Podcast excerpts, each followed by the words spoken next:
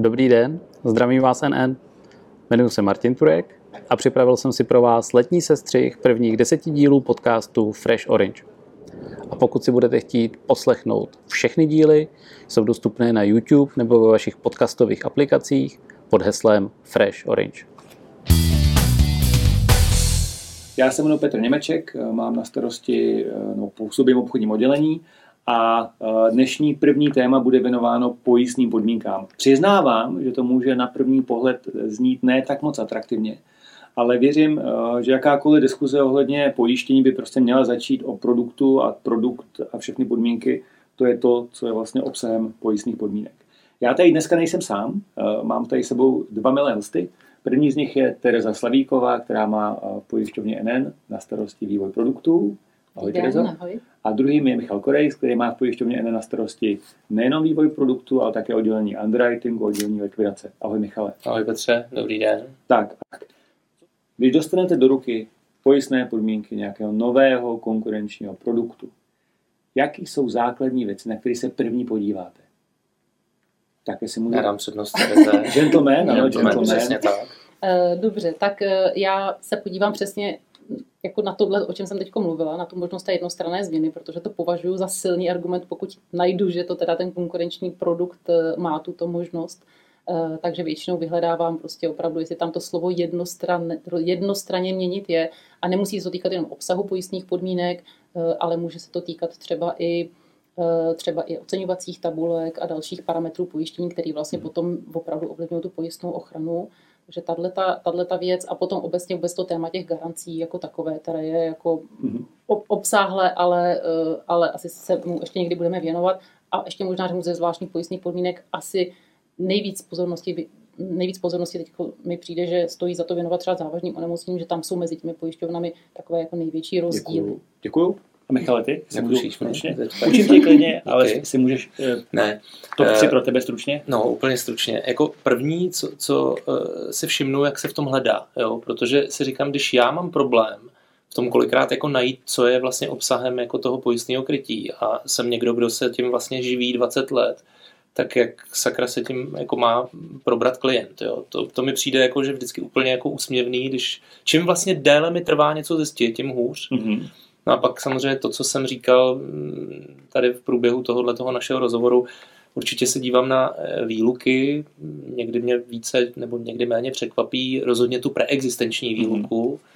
No a mm, pak se dívám na tu definici, jestli opravdu je to životní pojištění, a nebo jestli to je třeba životní pojištění s nějakým ale, jo, takový to kvazi životní mm-hmm. pojištění, co jsi zmiňoval, to jakože garantuju nevypověditelnost, ale pak se tady dozvím v článku 6 zvláštních pojistných podmínek, že když se změní zákon, tak, tak to neplatí, to, co jsem slíbil k tomu klientovi tady. No, tady se ho nedozvíš. Tady ne, tady, tady ne. ne, tak já jsem jako teďka si hrál na to, že mám jiné pojistné podmínky. Já se jmenuji Petr Němeček a jsem v obchodního oddělení, ale dneska tady nejsem sám, mám tady dva milé hosty. Gabriela Balga, ahoj Gabo. Dobrý den. Gabo má na starosti v NN vývoj nových aplikací a taky tady vítám Libora Šimka. Ahoj Libore. Ahoj Petře, dobrý den.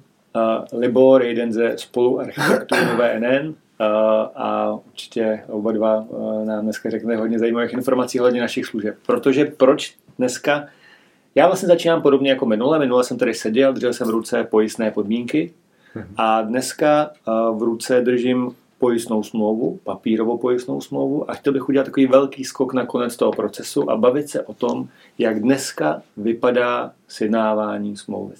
A pojďme se teďka podívat na ty dva způsoby sjednání. Jo, takže ten první z nich je, řekl bych, tisk z tiskárny klienta, zprostředkovatele a podpis prostě podpis klientem. Druhý z nich je sjednání zaplacením, který má dvě fáze. První dneska nejčastěji pomocí 2D podpisu, podpis souhlasu s uzavřením smlouvou zaplacením. Velká výhoda, že v té části já neznám, nemusím znát ještě tu finální podobu smlouvy a teprve, když ji znám, tak potom tou samotnou platbou tu konkrétní podobu uzavřu a teďka pojďme se podívat na to, jako, mm, jaký mají výhody, proč třeba dneska není jenom sjednání zaplacením, protože by člověk řekl, že té dnešní době by to vlastně mohlo být vlastně jediná cesta, ale není. No, pojďme se na ně podívat blíž. Jako výhody, nevýhody. Hmm. A jedna věc je, proč vůbec jako sjednání platbou. Jo? Tam jsme se historicky pohybovali mezi otázkou biometrického podpisu, 2D podpisu, sjednání platbou a možná ještě nějakých dalších variant. A vlastně jedna z těch původních myšlenek, ta, ten důvod byl zase ta uživatelská příjemnost a ta jednoduchost. Jo? Já jako poradce na jedné straně potřebuji, aby ten klient tu smlouvu opravdu zaplatil, protože jinak smlouva nevznikne a nebude jako fungovat a, a pro klienta je to nezbytný krok, který je součástí přirozeně toho procesu. A na druhé straně pro biometrické podpisy nebo jiný podpisy potřebují specifické zařízení. Musí to mít dotykovou obrazovku, musí to umět snímat tlak a, a, a rychlost a musí mít speciální tušku, anebo ne, vyvíjí se to v čase, ale pořád potřebuju něco. Je tam nějaká podmínka, nějaký technický další zařízení. A my jsme se vlastně rozhodli jít tou jako nejjednodušší cestou. Jo, ta platba tam je, vždycky tam být musí, tak pojďme najít cestu, jak tu platbu použít jako podpis. Mm. Takže to je ten jako klíčový moment. Tady je potřeba trošku si říct, že někdy člověk úplně nedohlídne jako všechny důsledky, protože jedním jako ze zajímavých možností je v době covidový, o kterých nikdo z nás nevěděl, že přijde, že já vlastně můžu jako mít s tím klientem nějakou bezpečnou vzdálenost. Jo? Podepisujeme souhlas 2D podpisem na oddělených zařízeních. Platba znamená znamená, že nemusíme spolu sedět u jednoho papíru 10 cm od sebe a podepisovat se tuškou jeden a pak druhý. Takže to je vlastně nějaká významná dneska přidaná hodnota, s kterou ale na začátku nikdo vůbec jako nekalkuloval, nepřemýšlel. Jsou tam i nevýhody. Někdo může říct, OK, jestli já k vám umím doručit ten podepsaný papír během 6 hodin, tak vy na něm za 6 hodin začnete pracovat. Zatímco klient platí, jeden den to jde z banky A do banky B, další den já dostanu z banky B výpis, načtu ho a teprve vlastně mám podepsanou smlouvu. Takže někdo řekne, hele, ten proces jednání platbou je ale o dva dny delší, je o dva dny pomalejší. Jo. Záleží na těch možnostech a vlastně záleží na tom, co, kdo, kdy a jak potřebuje a preferuje. Vidíme ne ten papír, tuška a formulář, ale ten papír vytištěný z aplikace, že se nám pohybuje někde kolem 30% vlastně těch návrhů smluv a ty důvody můžou být různý. Jo, klient je konzervativní, chce papír, chce ho podepsat, chce si ho vodný z hezkých deskách a dát si ho do šanonu. Může to být sjednání z, příspěv, z příspěvku zaměstnavatele, kdy najednou mám těch pladeb víc, takže tam ten podpis tou platbou je problematický. Může to být moment, kdy někdo chce odložit počátek, takže klient zaplatí až za dva, za tři měsíce a smlouva se tím pádem nespracová, zatímco když ji udělám na papíře, tak se začne zpracovat. Takže ty momenty jsou různý, všechno má svý výhody a nevýhody. Mohli bychom se tady bavit o tom, co je výhoda a nevýhoda 2D podpisu, co je výhoda a nevýhoda biometrického podpisu, ale vlastně jsme skončili přirozeně u toho, že máme možnost papíru a máme tam tu možnost platby. Bezva, já bych pro mě jenom jednu věc jako zdůraznil a někdy se na to může zapomenout, že opravdu to sjednání zaplacením je procesně jednoduchý, umožňuje se virtuálně se Stelou 2.0 objímat bezkontaktně, mně se ten obrat, obratu hrozně líbí. Uh, a ale má jako jednu taky, má tu nevýhodu, že opravdu ta platba je ten podpis, takže vlastně pojišťovna nemůže začít zpracovávat smlouvu, dokud je nemám. A ty jsi to uh, zmínil a to zdůrazním, pokud prostě vím, že mám klienta, který třeba uh, může mít nějaký nestandardní zdravotní stav a neudělám si předocenění a, a vím zároveň, že nebude schopen mi hnedka poslat platbu pojistního, tak v té chvíli dává smysl ten tisk ze Stely 2.0, ať desktopový nebo onlineový, protože pojišťovna tu smlouvu začne zpracovávat vlastně bez ohledu na to, že to pojistný jako není doručený. To je možná důležitý moment, taková jako, jako velká přednost toho klasického ty cesty, ale pokud vím, že můžu poslat peníze, tak tento sjednání zaplacení je prostě původná cesta. Ale promiň, nebo ty Já bych já jsem jenom chtěl doplnit to, že opět, už jsem to jednou říkal, dáváme alternativní cesty a dáváme na výběr. Jo? Nesnažíme se natlačit všechny na jedno, eh, na jednu cestu, protože víme, že ty, ty důvody ty lidi můžou mít různý. Mm-hmm. Jo, konzervativní, někdo má rád papír, nemá má jako x důvodů, ať si jako ty lidi vyberou a my na to koukáme, co si jako vybrali a bavíme se s nimi, proč, proč to mm. tak je. Ale mám tady dneska dva milé hosty. První z nich je Aneta Házová. Ahoj Anet. Ahoj Petře, dobrý Anet den. je kolegyně eh, z obchodního oddělení a druhým hostem je Libor Šimek. Ahoj Libore. Ahoj, dobrý den. Libor jeden ze základních spoluarchitektů nové NN. Takže díky, díky oba dva. A to, proč tady dneska sedíme, je, že máme téma sedm základních služeb, které usnadní práci každému poradci. Takže během příštích 20 minut bychom chtěli probrat sedm klíčových služeb, které máme pro naše obchodní partnery. Tak, jestli můžeme, uh, já jenom stručně vyjmenuju to, na co se konkrétně podíváme. Začneme předoceněním zdravotního stavu, pak bych se chtěl podívat na SMS autorizaci, kterou používáme nejenom při předocení, ale i při potvrzování proti nabídek jakýchkoliv jiných změn. Jenom stručně si zmíníme o sjednání zaplacením, to jsme probírali minule.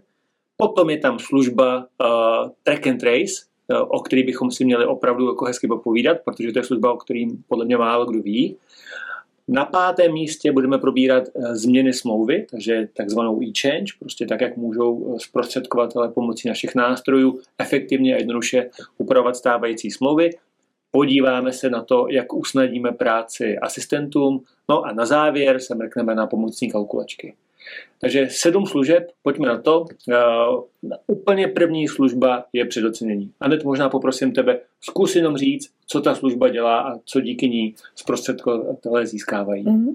Tak uh, je to vlastně služba, která slouží ještě před tím, než se poradce rozhodne uzavřít obchod s naší pojišťovnou, uh, tak aby se nechal ocenit zdravotní stav klienta. Využívá se především, když třeba víme, že klient má nějaký zdravotní problém, to znamená, abychom věděli, jestli daná pojišťovna přijme klienta, po případě z jakých podmínek by přistoupila na přijetí klienta, tak poradce využívají předocenění. To znamená, to ustadění práce pro poradce spočívá v tom, že ještě předtím, když uzavře, zná finální cenu pro klienta, ví, z jakých podmínek by byl klient přijat, obrovskou výhodou. Všechno je u nás online ve Stele 2.0, takže pomocí jako on, online aplikace může zjistit, zda klienta ano nebo ne do 24 hodin. Takže já moc krát děkuju. Skvěle, díky za to. Já možná rovnou trošku tak už jako poodhalím, že v příštím dílu bychom se na tuto službu chtěli podívat trošku víc detailněji, protože je prostě základem uh, přístupu do pojištění. Uh, dneska tady mám uh, milého hosta, Lucku Stejskalovou. Ahoj, Lucko.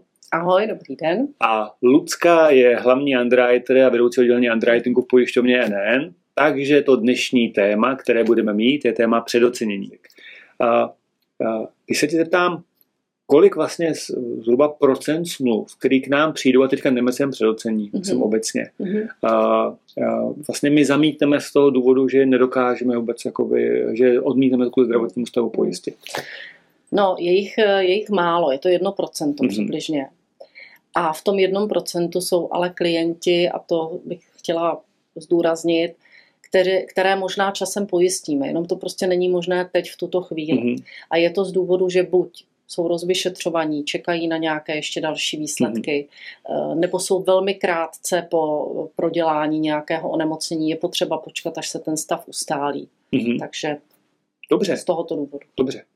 A, a teď tě poprosím, jestli bys mohla dát za tebe nějaký tipy mm-hmm. pro posluchače, mm-hmm. diváky, mm-hmm. uživatele předocenění nebo budoucí uživatele předocenění, jak vlastně, jak, jak efektivně s tím pracovat, jak se vyhnout tomu, a to možná to promiň, to jsem na začátek zapomněl zmínit, uh-huh. že vlastně my říkáme, že když ta odpověď, kterou my vám dáme, uh-huh. a, takže vlastně nějakým způsobem je jakoby garantovaná. Jo? Uh-huh. Že samozřejmě pokud se ukáže, že tam chybí nějaké informace, tak to přehodnotíme. Ale prostě pokud není žádná změna informací a to, co se tam přeocení bylo, je uh-huh. skutečně realita, ano. tak vlastně to, to ocenění uh, držíme.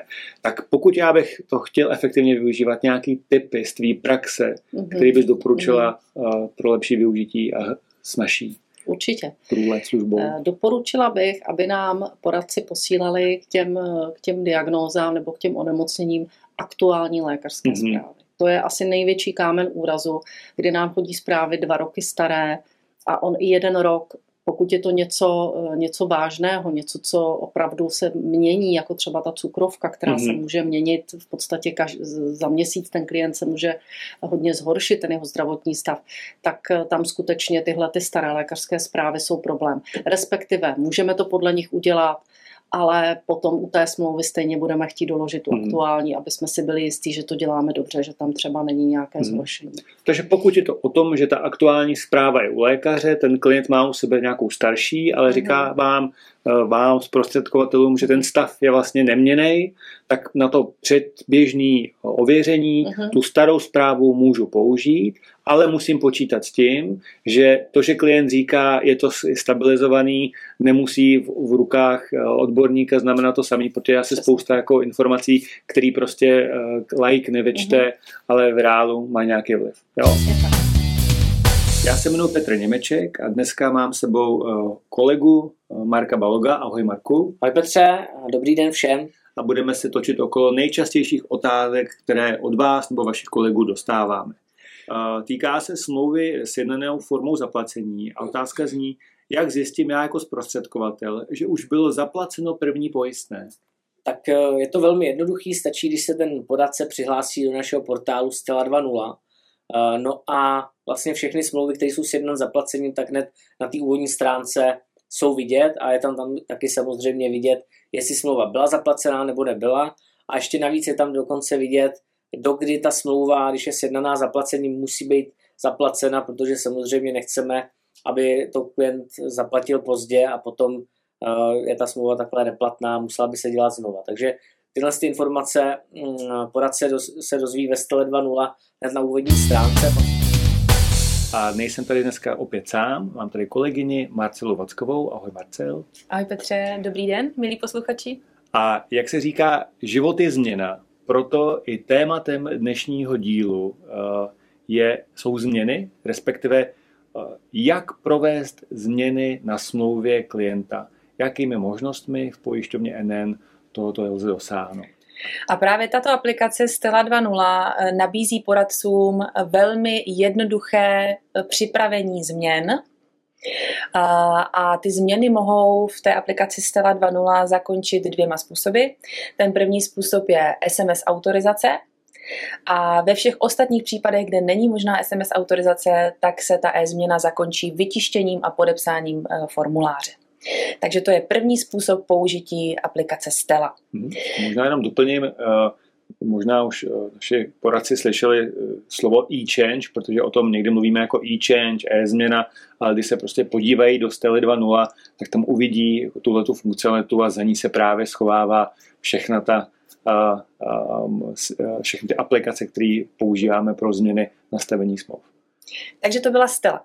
Dalším způsobem, jak eh, mohou poradci provádět změny na smlouvách, tak je použití eh, editovatelných formulářů, které mohou stáhnout na stránkách eh, naší pojišťovny nn.cz. Dalším způsobem je hovor na kontaktní centrum, že klient zavolá na naše kontaktní centrum a požádá o určitý typ změn, o tom si ještě budeme povídat. A poslední způsob, který je, tak je využití klientského portálu, mojenn.cz a tam taktéž klient může dělat některé změny. Já tady vítám Roberta Pavláta. Ahoj Roberte. Ahoj, krásný den přeju. Eh, Robert je pět let můj kolega v obchodním oddělení, ale předtím přes 20 let působil v pojišťovnách, v životních pojišťovnách v České republice v oblasti likvidací. A tak ono to s tou pravdou často bývá dost složitý, protože dva lidé si myslí, že mají pravdu a každý úplně něco jiného. Tak pojďme si říct, na co si dát nejvíc pozor, mm-hmm. když vyplňují zdravotní dotazník. Jaké jsou takové třeba nejtypičtější chyby, mm-hmm. které si ty při likvidaci viděl, mm-hmm. že byly na počátku udělané a negativně ovlivnily to pojistnou událost. Mm-hmm. No tak eh, především mnoho těch klientů, kteří mají nějaká onemocnění nebo třeba chroničtějšího charakteru, tak už možná ani nevnímají, že mají nějaké onemocnění. A berou nějaký jeden prášek, to jim ani nepřijde jako důležité uvést. No a pak, když ta likvidace postupuje a zjistí, že ten jeden prášek je třeba na vysoký krevní tlak, no tak to zase na tu likvidaci nějaký eh, dopad má. Jo? Protože v momentě, kdyby to ta pojišťovna věděla při sjednání toho pojištění, tak by třeba ten klient dostal nějaké navýšení mm-hmm. na tom rizikovém pojistném. Ne. Takže možná takový dobrý tip pro sjednávání pojištění, když s klientem řešíte jeho zdravotní stav, tak možná není špatný jako zapomenout na to, nezapomenout na otázku, eh, jestli nebere nějaké léky, protože tak, jak jsi zmínil, Někdo má vysoký krevní tlak, vlastně díky medikaci to ani nevnímá, nějak hmm. to neovlivňuje, to, že se bere léky už vlastně hmm. pro něj nějakou rutinou hmm. a může se stát, že opravdu třeba by na to zapomněl v té chvíli, ale prostě to bohužel neomlouvá, hmm. protože pokud je vysoký krevní tlak je naprosto jako jedna z těch klíčových hmm. rizikových faktorů pro Taky velmi častých. Častých, ano, hmm. a v oblasti životního pojištění, takže je dobrý prostě na takovéhle věci nezapomínat. Tak jako obvykle tady nesedím sám. Dneska tady mám eh, jako hosta Michala Korejse. Ahoj Michale. Ahoj, dobrý den.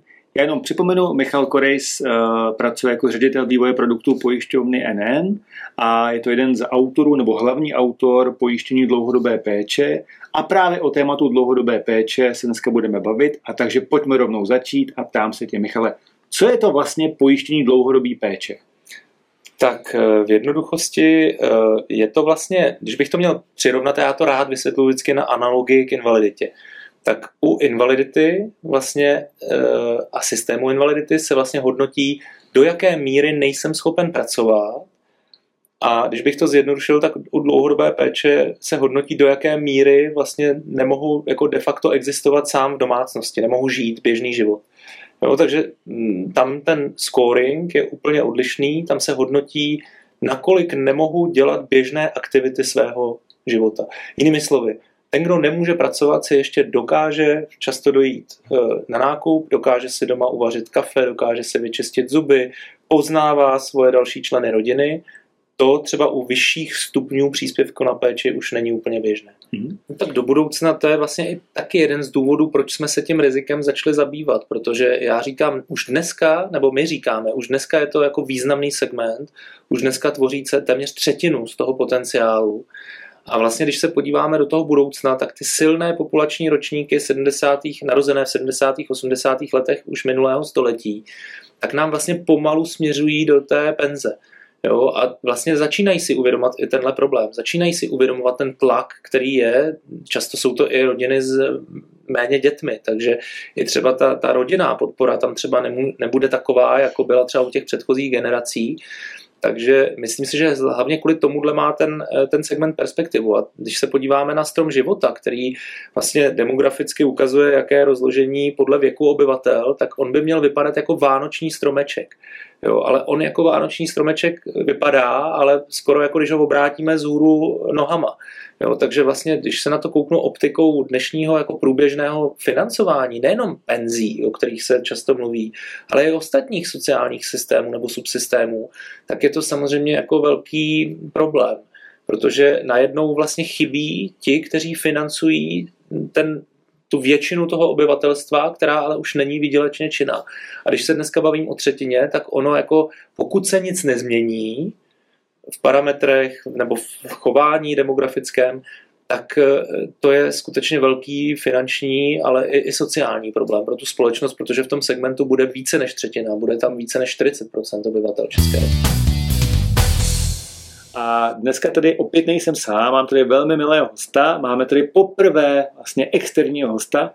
Je to paní Blanka Roušelová z, z nadace Krása pomoci, která pracuje jako koordinátorka a péče a podpůrných služeb. Dobrý den, Blanko. Dobrý den, děkuji za pozvání. A možná, jestli byste byla tak hodná a představila vůbec, jste teďka nakousla tu finanční situaci, že často řešíte otázky hodně financování, že mají klienti nízký důchod. Mm-hmm. Jaký vlastně, jako, jaký vlastně služby nebo dodateční náklady jsou často spojeny s tím, že pokud dojde právě ke ztrátě jako soběstačnosti, jo, aby jsme si představili, může se říct, že ten příspěvek na péči to bohatě pokryje a ten, a ten příjemce je naprosto v pořádku, nebo prostě to vyžaduje nějaké jako rezervy, eh, které prostě on k tomu použije, nebo příspěvky někoho z rodiny. Jo, jestli, hmm. jestli tohle to dokážete komentovat. No, většinou teda už ten příspěvek na péči nepokryje uh, veškerou tu potřebu té péče. Protože, jak jsem říkala, je to těch 130 korun na hodinu uh, a když ten člověk uh, potřebuje péči několikrát týdně, tak to, tak to prostě nevystačí. No. Takže pak musí buď jakoby šáhnout do, do, toho, do toho důchodu nebo do nějakých úspor, případně, případně pokud má rodinu, tak, tak pomáhá dofinancovat rodinu. Dneska tady opět nejsem sám, máme velmi vzácného hosta, máme tady Petra Máru. Dobrý den, Petře. Dobrý den, Petře. A my, když jsme si říkali, uděláme ten desátý díl, tak jsme chtěli takový speciální vydání. A řekli... My jako lidstvo se prostě do online posouváme. Posledních 30, 20 let je to prostě jako zřejmý, ten trend se nezastaví a online a offline prostě bude činit 50 na 50 a možná v budoucnosti 80 na 20 ve prospěch online. Jo. Už jenom to, jak dneska telefon je, já, já nevím jak vy, ale já prostě být den bez telefonu, to budu hodně nervózní. Jo, prostě pro mě telefon je druhá část mého mozku, je to prostě komunikační platforma, kde během dne, kdybych všechny ty věci, které já si tady napíšu, a vyřeším přes SMSky, WhatsApp, cokoliv, měl se fyzicky potkávat s každým tím člověkem, nebo si s ním telefonoval, tak mi to zabere tři dny. A to dneska tím, že to odbavím přes tu online platformu, jsem samozřejmě mnohem efektivnější. A teď, když to budou uvědomovat, budou se uvědomovat firmy, protože to bude mít stát na dopravě zaměstnanců a tak dále. Takže jasně teď to bude hodně o tom, že budeme v offlineu, protože budeme chtít být offline, aby jsme znova jako si vykompenzovali to, co nám uteklo. A pak se to ustálí někde mezi, kdy pořád budou probíhat online meetingy, budou probíhat offline meetingy, ale už nad tím všichni budou trošku přemýšlet. A myslím si, že řada lidí pochopí, že online a pokud se bavíme o nějaké jako virtuální komunikaci, není špatně, a že je to prostě efektivní nástroj. Mm-hmm. Tak jak vlastně jako budovat vlastní značku v online světě? Okay. Uh, všichni dneska máme nějakou svou online značku. Všichni máme nějaký digitální otisk. Jo, a kdyby, já občas používám přirovnání, že máme jako offline svět, kde všichni žijeme od dětství a víme, jak něm fungovat plus minus, a teď máme ten druhý svět za to oponou, že je ten online svět. A žijeme v obou těch světech a vlastně všichni tam už nějakou značku máme. Jo? To si vůbec jako přemýšlíme nad tím naším virtuálním avatarem, jak s ním pracujeme. Je to trošku podobně, jako že jdete počítačovou hru a tam si vylepšujete tu svoji figuru. Jo? Tak to je vlastně hodně podobný. On ten avatar může být stoprocentně my, nebo to může být my jenom z 50%, jo? protože tam budeme hrát trošičku jinou hru. Mně víc jeho je transparentnost, takže spíš se snažím, aby ten digitální otisk byl stejný jako ten offlineový otisk, protože pak klienti dostanou to samé v onlineu i v offlineu. Myslím, že je taky lepší. Kdybych stavil čistě onlineový svět, tak bych možná uvažoval jinak, ale v tom oboru, o kterém se teď bavíme, si myslím, že transparentnost jako vůbec ta nejdůležitější věc, aby lidi, kteří vás potkají v onlineu a nějak vás navnímali, tak aby vás stejně pak vnímali v offlineu. To je první věc. Uh, druhá věc, a zase týká se kohokoliv, kdo v online je, takže nás všech, je dobrý přemýšlet, jakou digitální stopu zanecháváte. A když se podíváte třeba na velké celebrity, tak uh, ty se třeba nevyjadřují k politice, nevyjadřují se k některým tématům a nechávají úplně jako ticho po pěšině a jsou radši uh, jakoby nestraný. Jo? Takže kdybych já chtěl mít, což občas nedělám, ale kdybych chtěl být jako ultra korektní a ultra opatrný a mým primárním cílem bylo vybudovat jako skvěle vydesignovanou osobní značku, tak jsem velmi opatrný, k čemu se vyjadřuju. A vlastně bych se ne, nepouštěl do politických témat, do takových těch témat, které jsou na hraně, protože můžete rozdělovat lidi, což vlastně nechcete. Získat biznesu toho nechcete dělat. Koukněte se, Leoš Mareš se nevyjadřuje k politice. Nevyjadřuje se k tomu, co se děje v Izraeli a tak dále. Prostě jede si to svoje, baví lidi a to je, a to, je to, co zajímá. Jo? Myslím si, že to je velmi chytrý přístup, pokud se bavíme o biznesu.